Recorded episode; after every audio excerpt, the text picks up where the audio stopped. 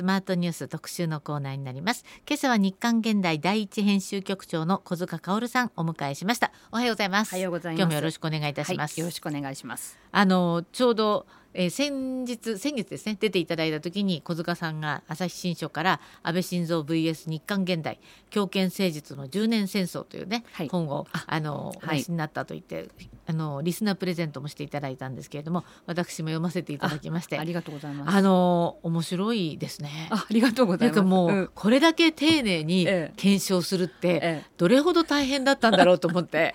そうですか。ありがとうございます、いやでもまあねやっぱり、あの私自身もね、一つのこうなんか整理できたんですよね。頭の中がねやっぱり。であともう一つ思ったのは、自分で書いてみてね、なんか言うのもあれなんですけど、やっぱり何年か経った後に、やっぱり今のこう日本のこの状態っていうのはなんでこうなっちゃったのかなって考えた時に、やっぱりなんか安倍さんからその岸田さんのこの10年っていうのは一つの、なんていうかターニングポイントだったというふうに思う部分もあるんじゃないかなと思って。後からもうあとちょっと経ってから振り返ると、やっぱりでもそうですね。そういう意味では安倍晋三という政治家が残したものっていうのは、いろんな意味で大きかったいやいろんな意味で、ええ、大きかったし、まあ、今の自民党、え、今自民党ちょっとい。ろいろ混乱してますよね、なんかね政治資金の話もそうだし、あの副大臣がね辞めるっていう、ね、辞める理由とかもそうですけど、うん、なんかこうなんかモラルみたいなね、はい、部分でも、まあ、安倍さんがいろいろまあ言っちゃうと壊したみたいなね。ところもあるかなと思ってるんですけど、ね、あのー、昔からこう、うん、政治ジャーナリストしてる方とかの話聞くとやっぱり自民党が変わったっていうことをおっしゃる方が結構多くて、うん。うん、まあ、それが結局第2次の安倍内閣あたりからなのかなっていう、そうですね。ことになるんですよね。そうですね、まあなんかいろいろね、そのいつから見てるかによってもちろんあると思うんですけど、まあ私もこの自分のね今の本の中でも自民党のことちょっと書いてますけども、はい、やっぱり第二次政権つまりあの一度下野したっていうことですよね、はいはい、2009年の民主党政権で。一度やっぱりこう自民党が下野して、であの時にそのすごく内部的にはねこれじゃあダメだと自民党なんで嫌われたのかっていうのをもう一度検証して改革しようみたいな、そういう機運っていうのもあったんだけれども、多分なんかそれがそれよりもその二度とあのね、野党にならないためにみたいなそこのガチガチのこうギア恐怖症みたいな。ギア恐怖症みたいになってやっぱりあのがっちりとした、うん、あの支持層をつかまなきゃいけないみたいな感じで、はい。はい、なんかその自民党っていうのは幅広く国民政党みたいなところがあったんだけれどもどうもちょっと一部の人を大事にする政党にこう、ちょっと変わっちゃった部分もあったりとか、はい、あとその中で改革するっていう、そのなぜ有権者に嫌われたんだっていうところのなんていうか改革とかあと政治のやり方みたいなね、ことも結局その、まあ、3年3か月っていうのがある種私は野党としての期間として短すぎたのかなと思うんですけど、うん、だからそれでやっぱり戻った後は、もう二度と野党にならないためにっていうところだけで、とにかく選挙に勝てばいいんだ。じゃあ選挙に勝つにはどうするんだみたいな、なんかそういうまあもちろん選挙勝つの大事なんですよ、政治やるっていう意味ではね。だけれどもそのなんていうかなそれがちょっと過剰になってしまってて。いろいろ悪い影響も出てきているのではないかという、そういう話なんですね。で中のそうですね、だからそういう若い人の活力っていうのも、うん、なんかこうあまり言わ言わなくなっちゃったっていうかね、前はもっともうけんけんがくがくわーっていうのがあったんだけれども、結局その、まあ、党のあの執行部に嫌われたら例えば公認もらえなくなっちゃうみたいな、まあ、そういうなんかちょっと恐怖政治っぽい感じでね。そうなんですね、うん、あとはやっぱりこう、まあ、国葬の論議とかいろんなことがあったのにもかかわらず結局検証されずに終わっている話が多いので、っていうことで小塚さんがすごくいろいろこの10年間を振り返って書いてらして、はい、まあ確かに私たちもあそうだったなそうだったなって、もうどんどん忘れてる自分にも驚いたんですけれども、うん、でもあのこの中で石破さんがおっしゃっていた保守っていうのは実は立ち止まって考えることなんだ、立ち止まっていいものは変えれあの、残せばいいしそして悪いもの良くないと思うものは変えていく、これが保守なんだとおっしゃったっていうことがものすごい残って、はい、あそうなのか、うん、なんかイメージね、うん、保守とリベラルっていうと違う方に考えがちだけど、うん、あそうではないのかななんて思っていろいろな気づきがある本で。そうですね、あのその保守についてはそうですね、石破さんもそうだし、その前のところでも書いてある宮,、宮沢さんとかで、はい、やつり古い自民党の人たちの言葉が残ってて、そこはやっぱり本当に今のね。ちょっとねそう講師とイメージと違いますよね。そうですだから、うん。あの本当に丁寧に検証してくださっているので私たちも読みやすいしこう自分たちの中であそうかこうなんだっていう気づきもたくさんあると思いますので興味のある方、えー朝日新書から安倍晋三 VS 日韓現代。はい戦ってたんですね。ということがよく分かりましたけれども。まあ結局安倍さんから、うん。まあ、宏池会の岸田さんになって、うん。もうこれはもしかして政治が変わるかもしれないとあの淡い期待をしていたら全然違ったという話も出ていますけれども、その岸田さんの支持率はうん。相当に低くなっています。そうですね。ねえ。一番低いのが時事通信とか、はい。あと毎日新聞で20ついに21えですね。ですね。どうなるんでしょうね来月はと思いますけれども。そうですね。だから、あの多分そこを注目している人もたくさんいるんじゃないですか。やっぱりこう20、まあ、本来ね20%台っていうのは危険水域って言われて、えええもうちょっと政権持たなくなってくるんじゃないかなっていう数字だって言われてますけど、はい。これが、ね、10%台っていうのはえうん。多分、えー、と民主党政権の時のなんかその誰だったかな？あそうですね。なん野田さんとかは野田さんの時に、はい一桁になった。10%そうですねあったと。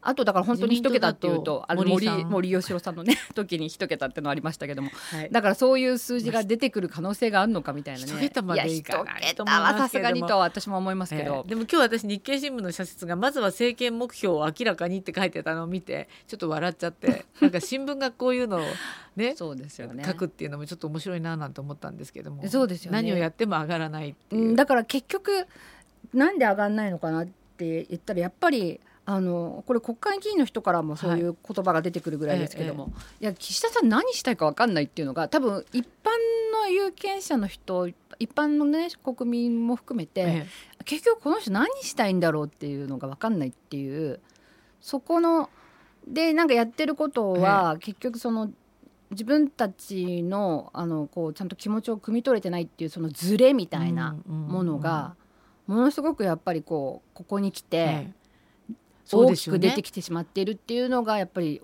給付金とか減税とか打ち出しても全く上がらないで、むしろ下がって評価しないって言われるのも。そうなんですよ。普通はね、ええ。お金もらえるとかいう話っていうのは、そのちょっと嬉しいはずなのに そうですね、ん？っていうね。そうそうそうそうそうですね。まあ、何何したいかっていうのだからそのね説明聞いてもねまた分かんないんですよ。だから今度はええ。何したいのかっていうのは結局やっぱ政治家って言葉だから言葉で何したいかっていうメッセージを伝えるみたいなところがあるわけじゃないですか。だからそこのやっぱり岸田さんのなんか言葉の弱さっていうのかな。メッセージが伝わらないっていうのもあるんじゃないかなと思います、ね、岸田さんってでも、うん。実はあんまり失言がないですよね。そうだってそれは、えなんて要するにメッセージが強い人っていうのは、あの強い言葉とか強いなんていうかなワードとかなんかで使っちゃうから、ええまあ、失言になることもあると思うけど、多分岸田さんってなんかそういうなんていうかな響く言葉がない一方で、はいそのなんていうかな当たり前のっていうかなんていうかこう常常套的なねねそうですねのが多いから、うんそうすると失言にならないですよね。まあそうかもしれませんね。まあ、失言にならないことをえ意識しええて大臣とか今までやってきたのかもしれないけど、ええでも総理大臣はそれじゃダメだよってことだと思うんですよね。そうなんですね。うん結局こう響く魂に響いてくるものがみんなないからだから支持率が下がっちゃうのかなと思いますけそれれどもね。はすごく大きいと思いますよ、ね。うん昨日もちょっとちらっと見てたら辻元さんがはい。すごい勢いで、うん。あの攻めてたけれども抽象的すぎますよ抽象的すぎますよっておっしゃってて、うん。確かに岸田さんの言葉ってそ、まあ、抽象的うん。なんですよね、具体的じゃないんですよ具ね。体的じゃない。いやだから分かって喋ってんのかなと思っちゃいますよそうでいやだから読んでるから句読点の切り方変でしょ？それはね私はね結構最初に、えあの総理になった時というかね、ええ。もうそのぐらいから私は結構そこはすごく気になっていて私もね最初からまあ職業的にもそのうん句読点の位置ってうん。普通は原稿を見ながら読むにしてもうん。考えるのにあのあここで行が変わったのかなって思うような句読点、そうなんですよね。まあ、句読点っていうか句読点なくても区切りますもんね。だ。から区切り方が、ね。あの普通のふなんていうかこう文章を読む時の区切り方と違って、ねだからまあ暗記してるんですかね。あなんていうかなわかわかんないですよ。そこはその岸田さんはその要するにゆっくりこう伝えるために、はそうやってこう区切るのがね、うん。分かりやすいとかもしかしたら思ってるのかもしれないけど、はいえ。でもすんなり頭に入ってこないのはそれもあると思うんですよね。あの、え言葉ってなんていうかな主語述語みたいなこうつながりがあってねそこに助詞があってっていう、なんていうかなんかそのそういう専門じゃないですけどそういうことですよね。こううん。伝わってこないのは、私もあの不思議な言葉の区切り方と、うん。のあと上徳のせいかなとは思ってますけれども、昨日の日刊現代はい。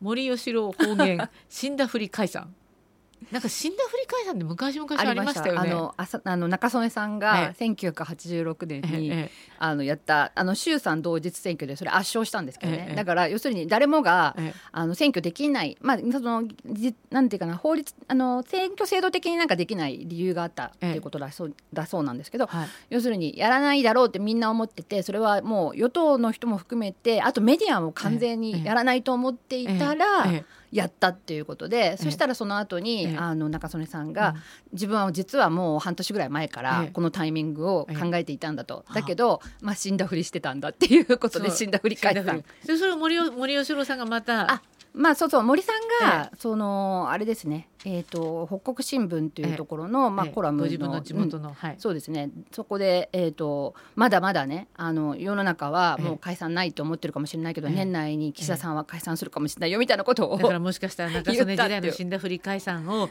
岸田さんが画策しているのではないか的なことを書いていた。まあそうまああの森さんが書いてたの森さんはそこまで、ええ。あの死んだふりって言葉は使ってないんですけど、ええ。死んだふりちなみにそれはねあの、鈴木哲夫さんが、ええ。あの死んだふりっていうふうに言ってたんですけど まあ要するに鈴木さんも別にそのあのなんていうかなそこのそこのその記事で実は言いたいのは何かっていうと、ええ。まあ結局岸田さんはもう多分解散するしか生き残れないよっていうことなんですよ。だから来年夏あごめんなさい来年の9月が、はい。えー任期ですね。そう、はい。任期で、はい。今度そうあの総裁選自民党総裁選があって、まあ普通に考えれば2期目やるんだったら次の総裁選出てってことですけどやっぱりこの支持率それからどう考えても今のねあのさっきのメッセージ性のなさもそうですけども、なかなかこの支持率回復するの難しいんじゃない。のって考えると、もう自民党の中がざわざわしてて、えもうポスト岸田どうするみたいな話とかそういう話になってるわけじゃないですか。ええそうすると岸田さんが結局総裁選の前にもう多分降ろされ、まあ、引きずり降ろされるというかね、はい。ええあの途中で降ろされることもゼロではないし、まあ、総裁選のあの20あの9月までに、えそこで終わっちゃう可能性があるじゃないですか。ええってことはその自分で解散してええ選挙に勝って、ええそのまま続投するという道しか残されない。何かまだあるかもしれないという、そういう話なんですね。はい、えー今朝はですね日刊現代第一編集局長の小塚薫さんをお迎えしてお話を伺っています。後半もどうぞよろしくお願いいたします。続いてはスマートニュース特集パート2今朝は日刊現代第一編集局長の小塚薫さんをお迎えしています。後半もどうぞよろしくお願いいたします、お願いします。まあ、前半こうあの小塚さんの本の話から今度岸田さんがね、なぜこんなにうん。国民に響かないんだろうっていう話をしていたわけなんですけれどもなんかあのこの間日刊現代は岸田さんが来年の春にアメリカ訪問、うんあはい。はいはい。これ国賓として訪問して議会で演説してこれが退陣の花道になる可能性があるんじゃないかって 書いてそうらっしゃるんでしょ？いう記事も出してましたね。はい。そうですよね。あのだからまああの前半でもちょっと言いましたけどね、要するに岸田さんこれだけ支持率落ちちゃって、でもうそのどう考えても上がり目ないよねってなって、それはもう結構自民党の中でも、ええ。ある種いあるタイミングからガラッと変わったなと思うんですけど、そのそれはいつのタイミングだったんそれはやっぱりそのこの間まあ、えー解散断念みたいなね、うん。うんあー。あのであれもだから断念も岸田さん本人が断念したというよりは、ええ。まあ周囲がええ。もう岸田さんとてもこの状態で解散できないからって言ってなんか封じ込めたみたいなね、はい。ええ。方が実は正しいんじゃないかなって最近思うんですけど、まあ要するに岸田さんでは選挙できない。っていううん空気感が自民党の中にできたということでそれはつまり岸田さんは、えー今期限りでおしまいだって話ですよね。だからそのおしまいだっていうのがそのどのタイミングなのかって話なんですけども、まあその先ほど話してた支持率がね、はい。本当に一桁とかになっちゃったらええ。普通は持たないよってことだから、はい。あのすぐにねあの任期までいかないうちに、うん。終わるってこともあるかもしれないけども、まあ一つはそのこの間の、えー、と訪米した時あの訪米じゃないごめんなさい。APEC の時ですよね、ええええあの日米会談があった時にその来年春に、えー国賓としてアメリカにもう招待をええ。受けている。受ける。受けたというね、はい。なんか話ですから、そうするとまあその日米間の話ですからそこで来年春にうん。行くっていうことがええ。一つのまあこう頂点というかね岸田さんとしてのこう花道としてなってそ,、まあ、その後はだってそれが春だとすると、えまあ、9月ってことはその何ヶ月か残ってるけど、ええあとはこうなんかこうそこで解散するんですか？そこでいや、うん。だからそこで花道っていうのは、ええ。そこで岸田さんが終わるっていう意味自らで、まあ、自らそこでだから自ら辞めるっていうこともまああるかもしれないし、もっと言うとその9任期満了？月任期満了までやるけれども、もう次やりませんと。次出ませんっていう空気が明確になるんじゃないかっていうことでだから逆に言うとその解散っていうのはその今の花道論っていうのは、う岸田さん自身が自分で花道と思っているというよりは、うん。自民党の中の空気として、うん。岸田さんはもうそれでおしまいがいいんじゃないのねとっていうがいいんじゃないのっていう空気なのでじゃあそれに対抗するために岸田さんどうするかと。自分は要するにまだやるんだと。うん。次の総裁選も自分はもう一回出るんだってもし思ってるとすれば解散するしかないってことですよね自分で。そんなに解散ってしたいもんなんですあか解散したいっていうか、えその解散がしたいというかねそのね、え解散がなんでなんで解散するしかないかっていうと、結局あのこのままだとだって降ろされちゃうわけでしょ、ええでも解散をして選挙に勝てば、うん。その自民党として相当勝たなはいでしょ？ん？あ相当勝っていやだからそこですよ。そこの問題なんだけど、ええ。その要するに解散をしてとりあえずはまず政権を維持するっていうのが勝利ですよね、まじあのあそうですね。過半数を取る過半数という意味ではそうそう。だから今で言えば、うん。まあ自公で、はい。自民党公明党ではい。過半数を維持するってことになれば、ええ。政権を維持するってことで、まあそれを勝利として見るかはまあもう何を勝利として見るかっていうのはもちろんあるん増だけども減とかいうよりはとりあえず過半数基本的にはだって、まあね政権維持するってことですよ、衆議院選挙っていうのは、だからそうするとあの有権者うにん総理大臣として信任されたってことになるわけじゃないですか。だだから自民党の中で、うん。自民党の中で信任された総理大臣を下ろすんですかっていう話になって、うん。下ろしにくいですよ。それは間違いなく。間違いなく下ろしにくい。うん、下ろしにくい。そのせ選挙に勝てばね、うん。そのただその選挙に勝ちっていうのがラインとしてうん。誰が決めるのかっていう話ですよね。まあそこはありますよね。だからそのなんていうかな政権維持っていうのはできたとしても、例えばそのもう最50人とかすごい人数落ちちゃってね、ええええ。その時に総理大臣として責任取らなくてもいいのかっていう多分そういう議論は当然起こるんですけど、あともう一つその解散っていう話がねその勝負だって話になるのはなぜかというと、え政権維持できると思ってるからですよ。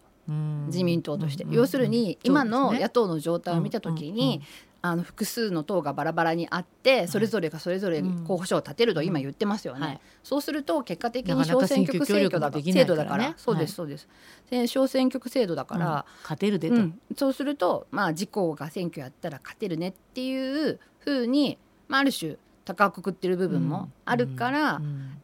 結局その、まあ、解散することでまあ政権を維持すると。えまあ、自民党はうんゲアしたくないから絶対ね さっきのあの本の話じゃないけれども。そ,、のためには、まあ、多少マイナスになったとしても、うん。いけるのではないかというそういうまあ目算もあるってことですね。まあ、その岸田さんがね、ん。自分が生き残るためにはってことですよ。うん。すね。あの自民党の中で引きずり下ろされないためにはうん。解散して、うん。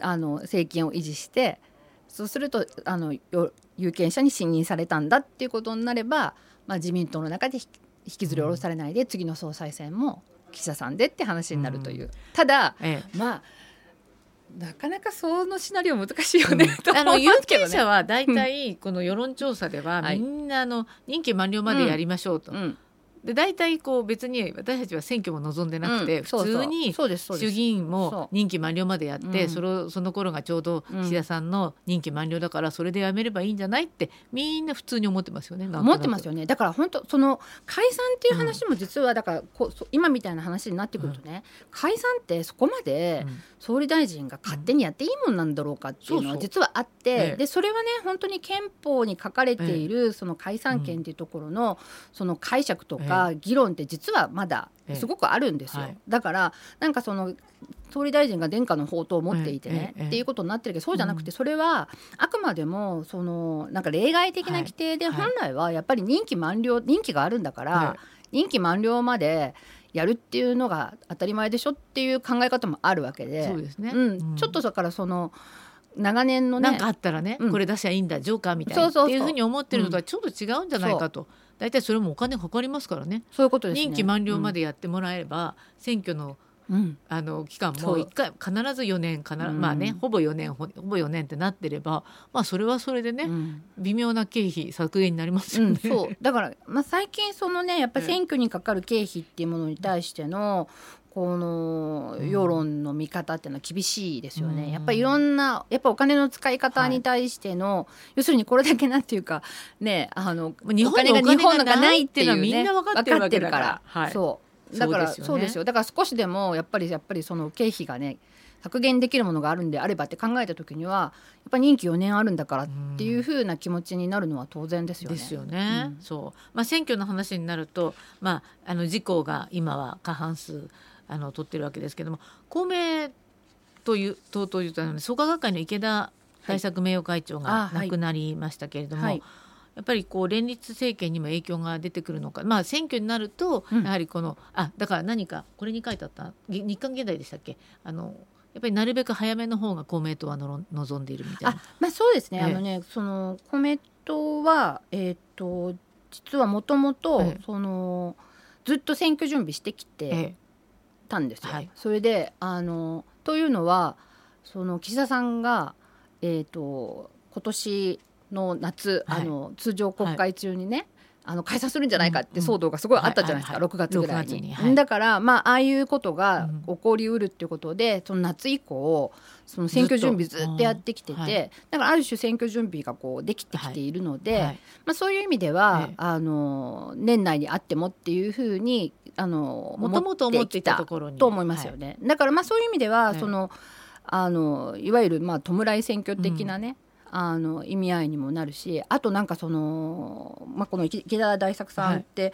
その大阪の選挙を一番最初、まあ、要するにか創価学会のなんか、とか公明党ってその大阪が強いんですよね。ああそうな小選挙区でも、はい。今まあもちろんその、今までの選挙はあの維新とのねああの選挙協力をやってたっていうのもあるけれども、あの小選挙区でも関西の方が多くてやっぱり関西強いっていうのがあって、うん。その関西強いっていう土台をまあ最初に作ったのがあのこの池田大作名誉会長だったそうなんですよ。うん。まあ、これはなんかあのええ。関係者の人から聞いたんですけどね。